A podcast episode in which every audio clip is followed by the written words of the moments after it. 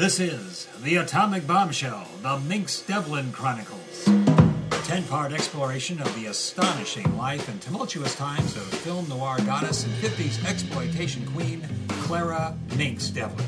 The woman who incinerates the screen with her evil desires. Trouble never came in a more seductive package. You know, it's funny. You're a tramp, a slattern, a cheap, worthless strumpet, and yet I'm still madly in love with you. A Renoir portrait, as written by Balzac, but with the droll irony of Voltaire. She is, in my considered opinion, the most dangerous woman alive.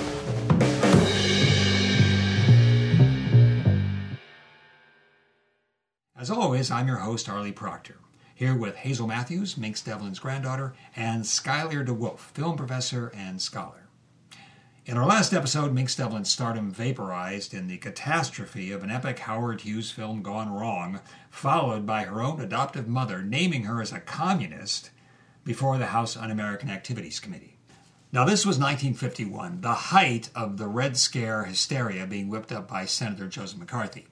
Like the Salem witch trials, lives were ruined by hints, allegations, and rumors of affiliation to the Communist Party. In this episode, Minx Devlin will be faced with a number of very stark choices. Luckily, we've got Minx Devlin's own words from her journals to show us what she thought and felt as she faced this oncoming calamity.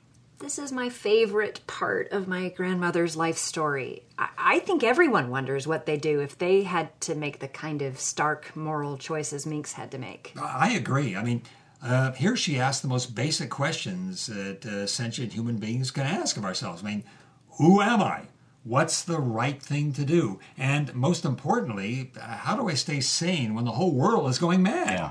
And how anybody could stay sane with what she was going through, I really don't know. Because just as a reminder, Minx has been suspended by RKO Studios and abandoned by Howard Hughes. She is alone. She is pregnant. She is vilified by her own mother. And Hazel, you have her journal entry, I think, right? Yeah. Dixon Cook meets me at the port in Long Beach. He's aged 15 years in the year I've been gone. He hands me a magazine called Red Channels, the report of communist influence in radio and television. Two pages are bookmarked. I turn to the first.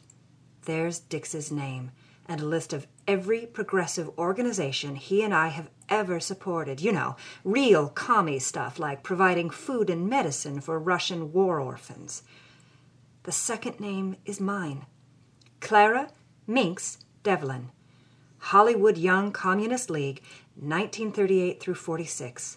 Communist Party card number 57275. Now, we've got the famous newsreel footage of Minx's adopted mother, Margaret Pendleton Kingsbury, appearing before HUAC, the House Un American Activities Committee.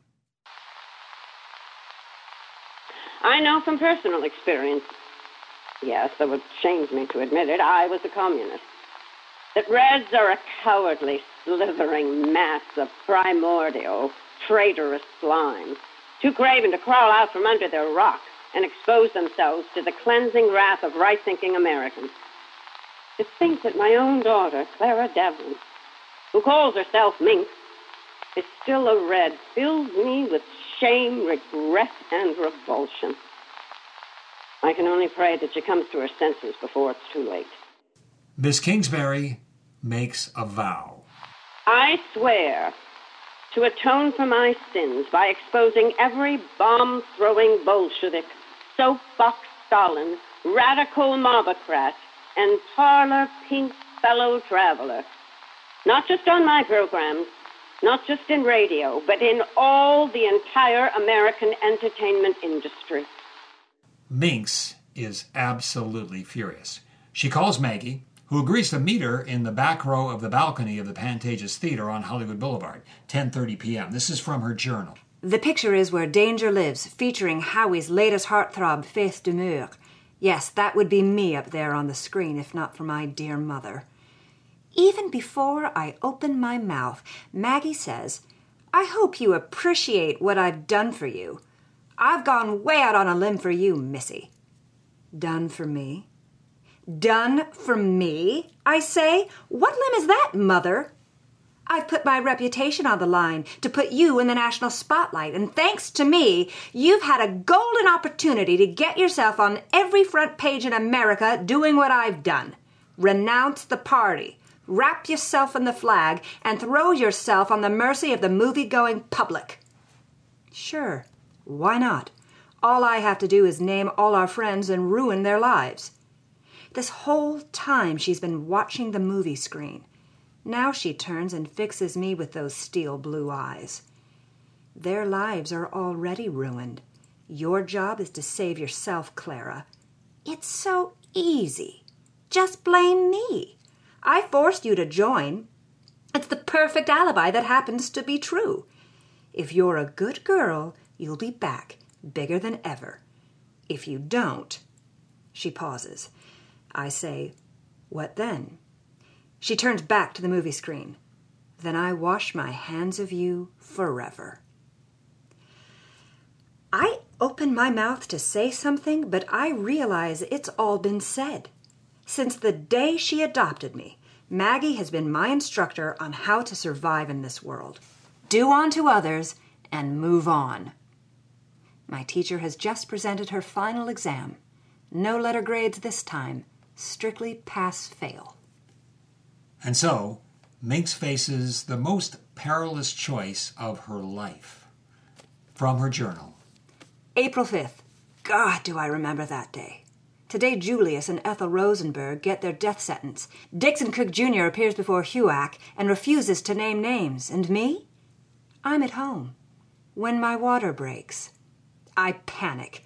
What am I going to do? Call a cab? I'm in LA. That could take 45 minutes. I waddle outside. There's a 49 Plymouth across the street with two young lads pretending to read newspapers. The FBI, naturally. J. Edgar Hoover has put a 24 7 tail on me. Six agents working eight hour shifts, seven days a week. I shamble up to them and pound on their side window with an open, blood stained hand. Give a working girl a lift to the hospital? The first agent says, I'm sorry, miss, but we have no idea what you're. But the second one cuts him off. Shut up and help the lady into the back seat. Over two blocks of bumping and swaying, I know we'll never make it. Pull over! My daughter is delivered by FBI special agents Nick Nightingale and Harlow Cummings. When we arrive at the Angel of Mercy Hospital at the corner of Venice and Bagley, my baby is rushed to the incubator unit. I can't know it then, but this will be the last time I lay eyes on her, my daughter for several decades.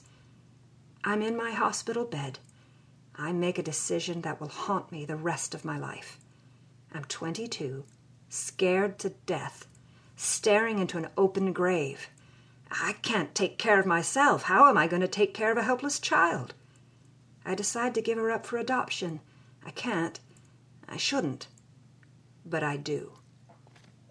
Oh God! Oh, you can just you feel her torment. It's so heartbreaking. I know, yeah. So Minx leaves the hospital three days later. When she gets home, she finds a letter. It's from Dixon Cook Jr. on letterhead stationery from the Plaza Hotel in New York, stated April 2nd, 1951. This was in her scrapbook. Um, after what she did at the hospital to get a letter like this, oh, I, I, I, I can't read it. Would, would you mind? Sure. Here's the letter Dear Clara, they had the names. That's what gets me, Toots. They had the damn names, all of them. They gave me a list of names they already had. All I had to do is go in front of the committee, pretend I was a hapless stupid of the commies, and beg the committee for forgiveness. To show my good faith, I had to give them the names that they gave me of my fellow communist conspirators. If you already have the names, I said, why do you need me to get up there on the witness stand and give them back to you? And you know what they said to me? To prove that you're sincere. Sin- sincere. Right. About that list. You were on it, baby. In fact, you were the very first name, followed by a bunch of people we both love. The last name was a guy who had died of a heart attack after getting his own HUAC summons. I'd given the eulogy at his funeral. I praised him for not ratting out his fellow comrades. I did my best to talk myself into naming those names, but you know, it's funny, the more I tried, the more I thought of those sons of bitches in the docket at Nuremberg. Everybody follows orders and nothing ever changes. Not until somebody stands up and says, This is wrong and I won't do it. And so, well, you know the rest. Whatever you do, don't waste time grieving for me, Toots. I just want to be dead more than I want to be alive. When I was younger, I used sex, alcohol, and an endless stream of wisecracks to outrun the jackal. I just can't run anymore. You have your own special destiny, Clara. Know that I'm at peace, and that you are now and will always be my one great everlasting love. You're the one, Toots. Everybody gets one, and you're mine. All my love forever, Dix. Ah, it just kills me. Dixon Cook was my grandmother's first great love. Right after this letter, there's a newspaper clipping from the LA Herald Express. Red Scribe croaks self in Gotham. The funeral is in New York on April 10th. Now, this is once again from her journal.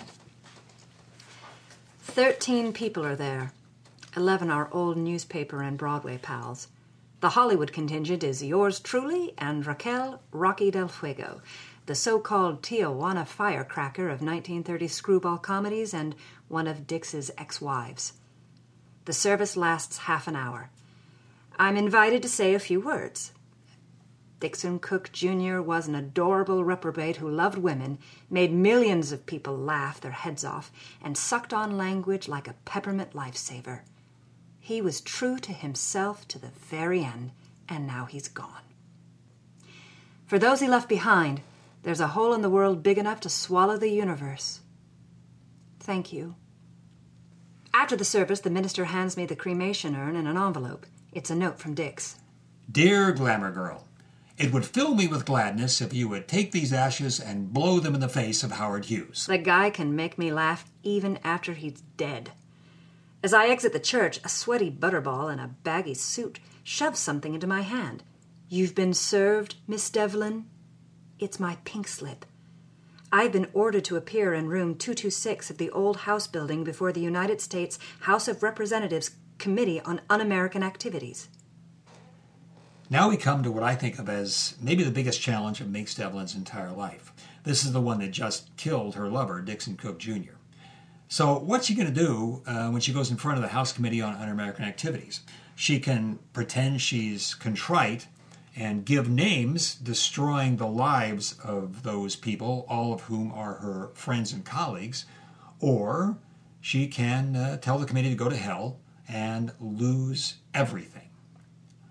Now, it's good to remember that uh, mostly what Minx was being accused of here was supporting uh, Russian war relief efforts during World War II.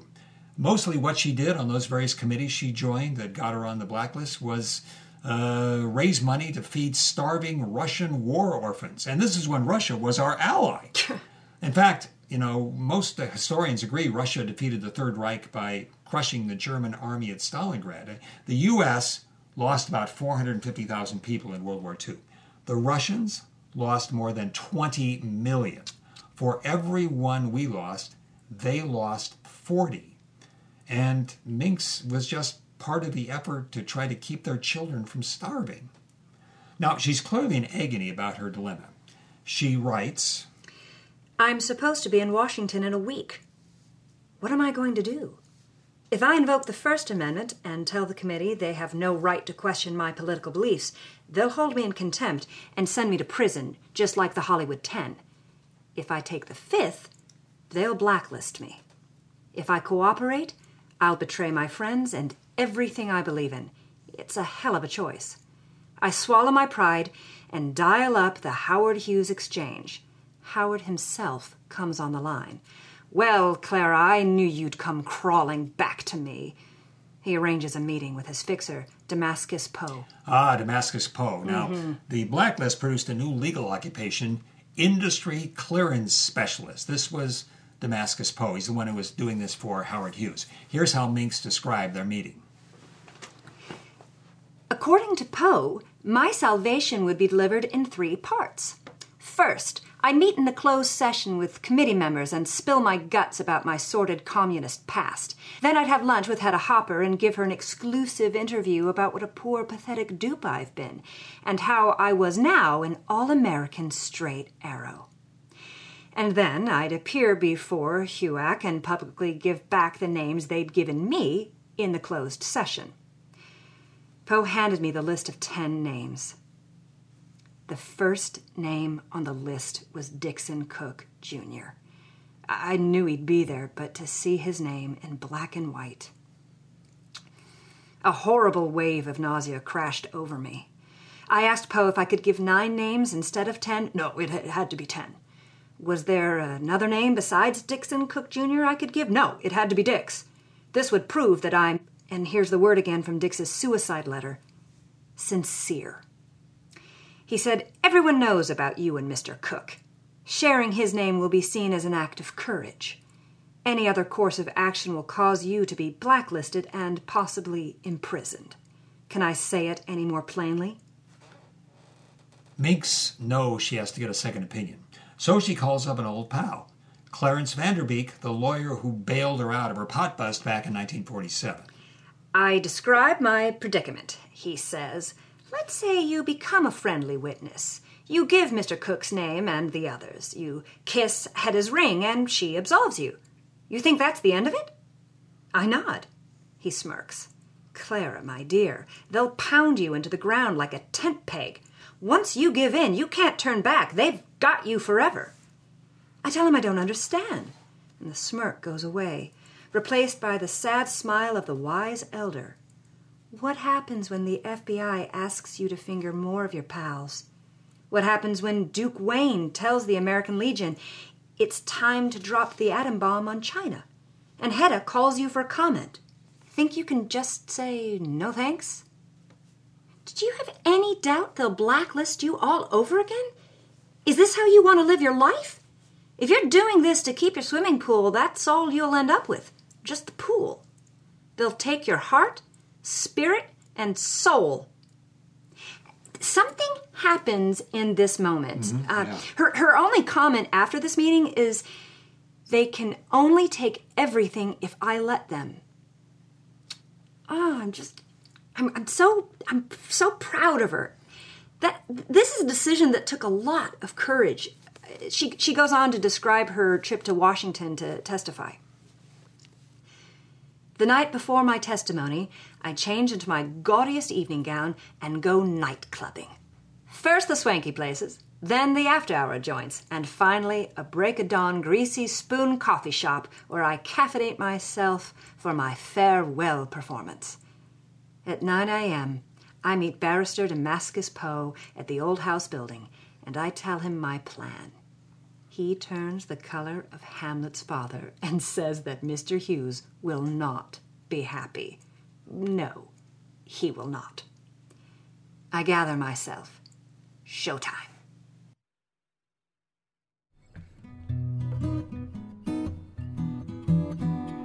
Time for a short break. Ever notice when people like us ask for a donation to sustain this podcast, we say we're supported by people like you? We're not supported by people like you. We're supported by you, personally, sitting right there. We designed this podcast to go in your ear, through your heart, by way of your funny bone, and directly to your purse or wallet. If you take just a moment to go to richlyspun.com and pitch us some elusive spondulix, aka cash money, we'd so appreciate it. That said, now back to the atomic bombshell.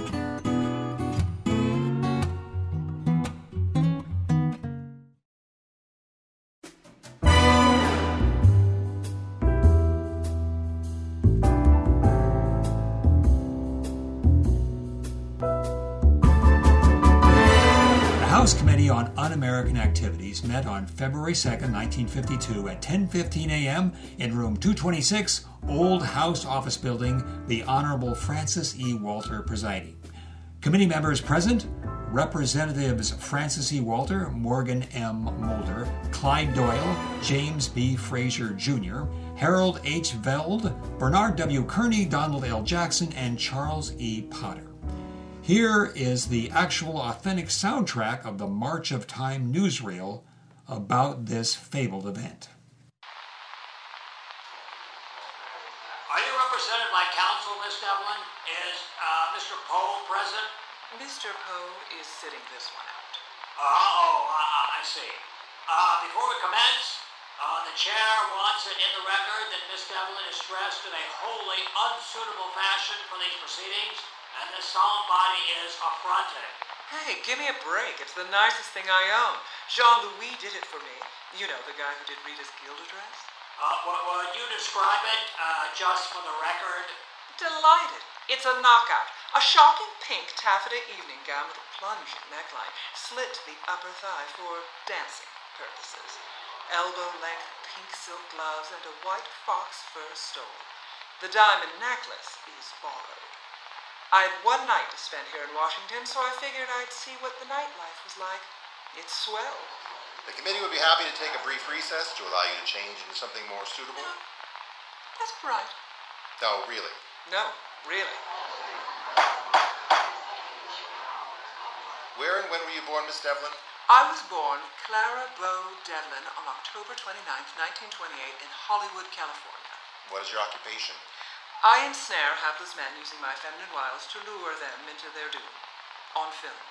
For money. Miss Devlin, if you I not- am, or was, a highly paid performer in the Hollywood motion picture industry. Thank you. By the way, what is that in your hand? This is a martini glass. And I'd be most appreciative if you'd help me fill it. A Gibson martini, straight up. Anybody? If you continue to act in a flippant manner, young lady, you'll be excused. That a promise? I'd love that. I just bet you would. Now let's get right to the $64 question. You mean about my being a card carrying member of the Hollywood Young Communist League when I was nine years So, old? so, you admit it. Oh, yeah. Now we're getting somewhere. Let's start there, shall we? How were you lured into this group at such a tender age? We have an expression in Hollywood, Mr. Jackson. That expression is cut to the chase. You want the real goods, don't you, Congressman? Real goods? You mean... Names, dates, places. The whole sordid story behind the large and ominous organization that is trying to hijack our nation's movie screens, take over this great country, and brainwash its citizens. Well, now, that is the entire purpose of this committee, Miss Devlin. To ascertain if such an organization exists, and if so, to destroy it. Hold on to your toupee, Congressman. I am ready to name names, cite atrocities, and give you the whole squalid conspiracy chapter and verse. This committee would look very kindly on testimony such as that. I bet this committee would. Okay. Imagine a group of shadowy individuals whose sole purpose is to undermine the American system, to subvert the intent of our founding fathers. Now imagine that this sinister cabal is composed of our society's most marginal types angry, disenfranchised hate mongers bent on depriving law abiding citizens of their constitutional rights. The persons engaged in this names. conspiracy, whose names I'll reveal in a moment, are engaged in a nefarious conspiracy of truly heinous nature to undermine the most fundamental precepts on which this nation was founded. And they're willing to employ rats, stool pigeons, squealers, fingermen, and psychopathic liars to achieve their despicable ends. Names, You'd like to catch a glimpse of these rows? You need look in a mirror. Because I'm talking about you guys, Mr. Chairman. You, McCarthy, Nixon, and every other fascist crank on the public payroll. No witness can come here and insult the committee. Luckily, a group of right-thinking patriots headed by That's yours enough of this truly flippancy. is going to stop you from using the Bill of Rights as toilet paper. Please remove the witness from this room. It's obvious he's not cooperative. But I've got the information you want. Names, dates, places, Bund rallies, Klan gatherings, synagogue burnings, lynchings. This is the real deal. Don't you want to hear about this conspiracy? No, the witness is dismissed. Sergeant Long, escort her from the chamber, please.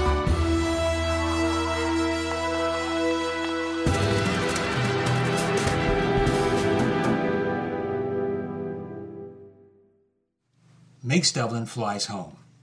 When she gets there, she discovers that her house has been emptied of everything but the bed. Three letters are on the floor under the front door mail slot. The first one is from her adoptive mother, Maggie Kingsbury. This is from her scrapbook. Dear Clara, you are a fool. I wash my hands of you forever. No, that's not quite true. You can still redeem yourself. Even after your disgraceful, reckless performance before the House members, I'm still willing to help you. I'm doing it for your daughter. If you don't do what I ask, she'll be forever mine and mine alone. That's right, Clara. I've taken possession of my granddaughter. I have resources, and I was able to bring them to bear on the situation. I will not hesitate to use these same resources, legal, political, social, to crush you if you try to interfere. You could hire a lawyer, but guess what, Clara? You're broke. Remember years ago when you authorized C.C. Bliss to oversee your finances and gave him the power to write checks on your account? He was facing the same consequences you and I were because of his past political associations, so I helped him cleanse himself. He thanked me by impounding the money in your accounts to set up a fund for your daughter's future education. So now your net worth is exactly zero. I've taken your books and furniture, so you won't be able to sell them and forestall this decision.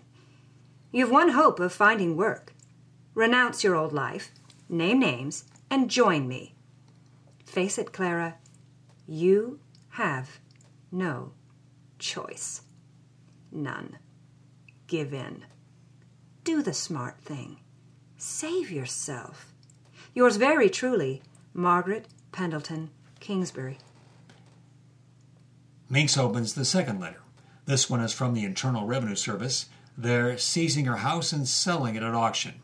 Her agent had stopped paying the mortgage and property taxes without telling her.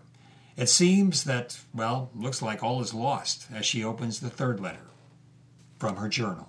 It's from a man I've never heard of Magnus Woolley, attorney at law. All it says is, I've got something that's yours. Please call me at your earliest convenience so you can pick it up. I meet Attorney Woolley in his shabby office in the Orpheum Theater building on Broadway. Turns out that before he was a lawyer, he was a vaudeville agent who knew my mother. He drags a huge steamer trunk into the room and hands me the letter that came with it.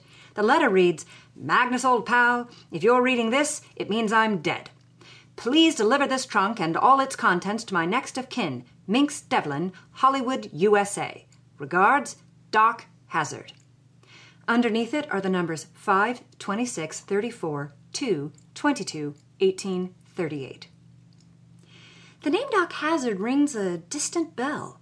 When I ask Woolley about him, he was one of those crazy adventure hounds who shot movies through darkest Africa with a gun and camera, that kind of stuff. It's all in the trunk. You'll see. The trunk looks like it's been to both poles, the bottom of the ocean, and survived the D Day invasion. It's covered with exotic travel stickers Borneo, Timbuktu, Pago Pago, Machu Picchu, Zanzibar. I jimmy the lock. Inside, I find a scrapbook with my life story, as compiled by Doc Hazard from newspapers and magazines he gathered in his world travels. My birth announcement, film premieres, the pot bust, everything up until 49. Why'd he do this? Then it hits me. Of course. This guy must have been my father. 1928, swashbuckling filmmaker meets eager starlet, a nightclub, a tryst, and the baby arrives while he's off watching gorillas mate in the Belgian Congo. Hazel, can I just say that every year I teach an entire summer course on Doc Hazard because this guy had a life. Let me tell you, I will try to give you the short version of it. Doc Hazard was one of the immortals of a lost cultural archetype, which is the explorer, filmmaker, showman. We're talking Frank Buck, Clyde Beatty, Martin and Osa Johnson, and Doc Hazard. Forbidden Jungle was the name of the first smash hit Guna Guna movie, as they call them. and for the next 15 years, Doc Hazard financed his globe-trotting celluloid safaris by releasing these heavy-breathing movies with names like Jungle Gigolo and Gorilla Gals and Song of the Baboon. I'm not making this up. and Naked Love Savages. Ah, yeah, that's a good one. So Hazard would send all this footage back to the United States, and there it was edited, narrated, titled, and distributed by who else? His producing partner, Herbert W. Zuzman. Yeah, who else? Right. Uh, I'll continue from her. Okay. Yeah. I empty the trunk, and what's this? Huh. A false bottom. I use a kitchen knife to pry up the cedar floor. There's a narrow strong box with a combination lock. yes, the note. 5, 26, 34, 2, 22, 18, 38. Bingo! A 10 inch reel of 16 millimeter film is nestled there, and a note with the words Clara Devlin on the outside. The note says Dear Clara, if you're ever jammed up and need dough, take this reel of film to a wannabe DeMille and full time swindler named Herb Zuzman and tell him to get out his wallet. Tell that cheap son of a bitch that he was right all along. I was holding out on him. This darling is the real solid gold McCoy, rip snorting, blood curdling, money in the bank stuff that'll give that thieving bastard a heart attack. Hold out for top dollar. Repeat, hold out for top dollar. Walk away if you have to. Proud of you, Clara. See you on the other side. Doc.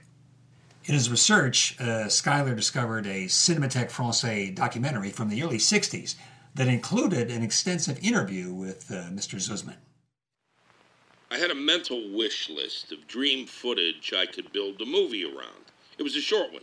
A real UFO landing, any movie star humping any other movie star, Hitler committing suicide, the Pope boning an abbess, the second coming of Christ, and a real headhunting expedition where they, you know, kill a guy and eat him on camera and everything. So Minx buzzes me and asks for a meeting, midnight, my office. She knows I keep a shoebox full of dough in my desk drawer. I knew Minx was jammed up with J. Edgar's Red Squad. I figured I might be able to get her to top line one of my cheesecake movies, you know, like Strip Strip Hooray or Nudie Cuties in 1952, One Day of Work, 500 cash. Instead, she walks in with this reel of film and hands it to me. Jesus H. Holy Hannah, shit in your hat, Christ Almighty. I knew it. That rat bastard Doc Hazard was holding out on me. He had the good stuff the whole time. And talk about good stuff. Real clear shots in focus of naked headhunters sneaking up on a village, impaling their prey, cutting their heads off, and roasting body parts over an open fire. And then eating the parts like you'd eat a chicken leg. You could see everything. It was the most wonderful stuff I'd ever seen. Man, oh man, the rubes would scarf this up with a steam shovel. This would play drive ins forever. Harry makes a half hearted effort to lowball me, but his heart isn't in it. His eyes are swollen. He's weeping with joy. He offers me 75. I pack the film up and start out the door. I grab her and beg her, beg her to stay. If that film leaves the office, I'll never forgive myself. I owe it to my public to get these pictures out there. This would be the Goona Goona movie to end all Goona Goona movies.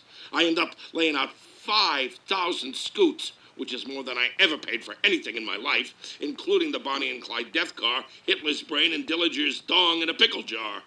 I even offer her a bonus, but she wouldn't take it. He offers me 6500 if I'll let him have the footage, and then I think this is the way he puts it let him saw off a chunk. I tell him I'd rather have a hysterectomy with an egg beater than have sex with him. 5000 was more than enough to get where I was going. I'm assuming Mr. Zuzman was able to uh, bring this film to market. Oh, yes, indeed he was, and uh, we have the trailer. Ah. And now, a message of importance from Mr. Showmanship, America's most distinguished independent film producer, Mr. Herbert W. Zuzman. Thank you. Soon this theater will present my latest and greatest filmed on location in Borneo, absolutely true, no kidding motion picture shockumentary.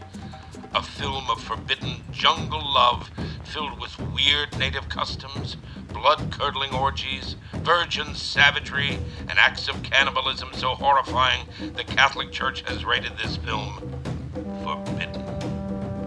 So, what's got the Pope in a panic? Are you gonna let the pontiff push you around so you'll miss your one and only chance to see the weirdest, most astonishing Aboriginal love rituals ever captured on celluloid? You've waited your whole life to see this motion picture, and I'm risking my life to bring it to you. Don't chicken out now. See Flesh Eating Fiends. Coming this Friday and Saturday nights. Women only at 7 p.m., men only at 9 p.m. You are strongly advised to abstain from eating at least 18 hours before seeing this film. Nurse and ambulance in attendance at all screenings. I make you this solemn promise. I will personally give you your money back if you are not horrified, shocked, and thrilled to the very core of your being. To the core of your very being. Yep. Well, yeah, that's salesmanship. Flesh Eating Fiends is so shocking that the Catholic Legion of Decency creates an entirely new category in its rating system. Uh, instead of just the old fashioned condemned, the CLD declares this film forbidden, meaning that the church hierarchy will, and I quote, call down a malediction upon the transgressor so that his soul will be consigned to the searing hellfire of eternal damnation, end quote, for watching it. Yikes. Naturally, this is manna from heaven for Herbie Z. I mean, he takes off across the country with this film. It's a thing of beauty. The last epic chump fleece. I stay on the road for two years, grifting every dime I can. I'm proud to say that up until the very end in January 1954, I'm still filling every house and still causing at least five suckers to lose their lunch at every performance. Now Minx Devlin has $5,000 to make her escape from her adoptive mother in the HUAC witch hunt. So where does she go? It's her greatest adventure yet, featuring a Spanish surrealist who stars her in a Mexican wrestling movie, a Cuban revolutionary who falls under her spell, and, most importantly, the recipe for the greatest martini in all creation. That's The Atomic Bombshell, episode number five The Sin is Blasphemy, the penalty is death.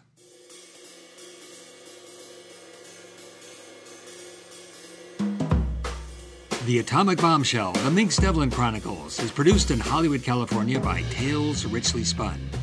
This episode is directed, produced, and edited by Matthew Solari and written by Arlie Proctor. Co producer Kevin Whitaker, artwork by Rowan Proctor.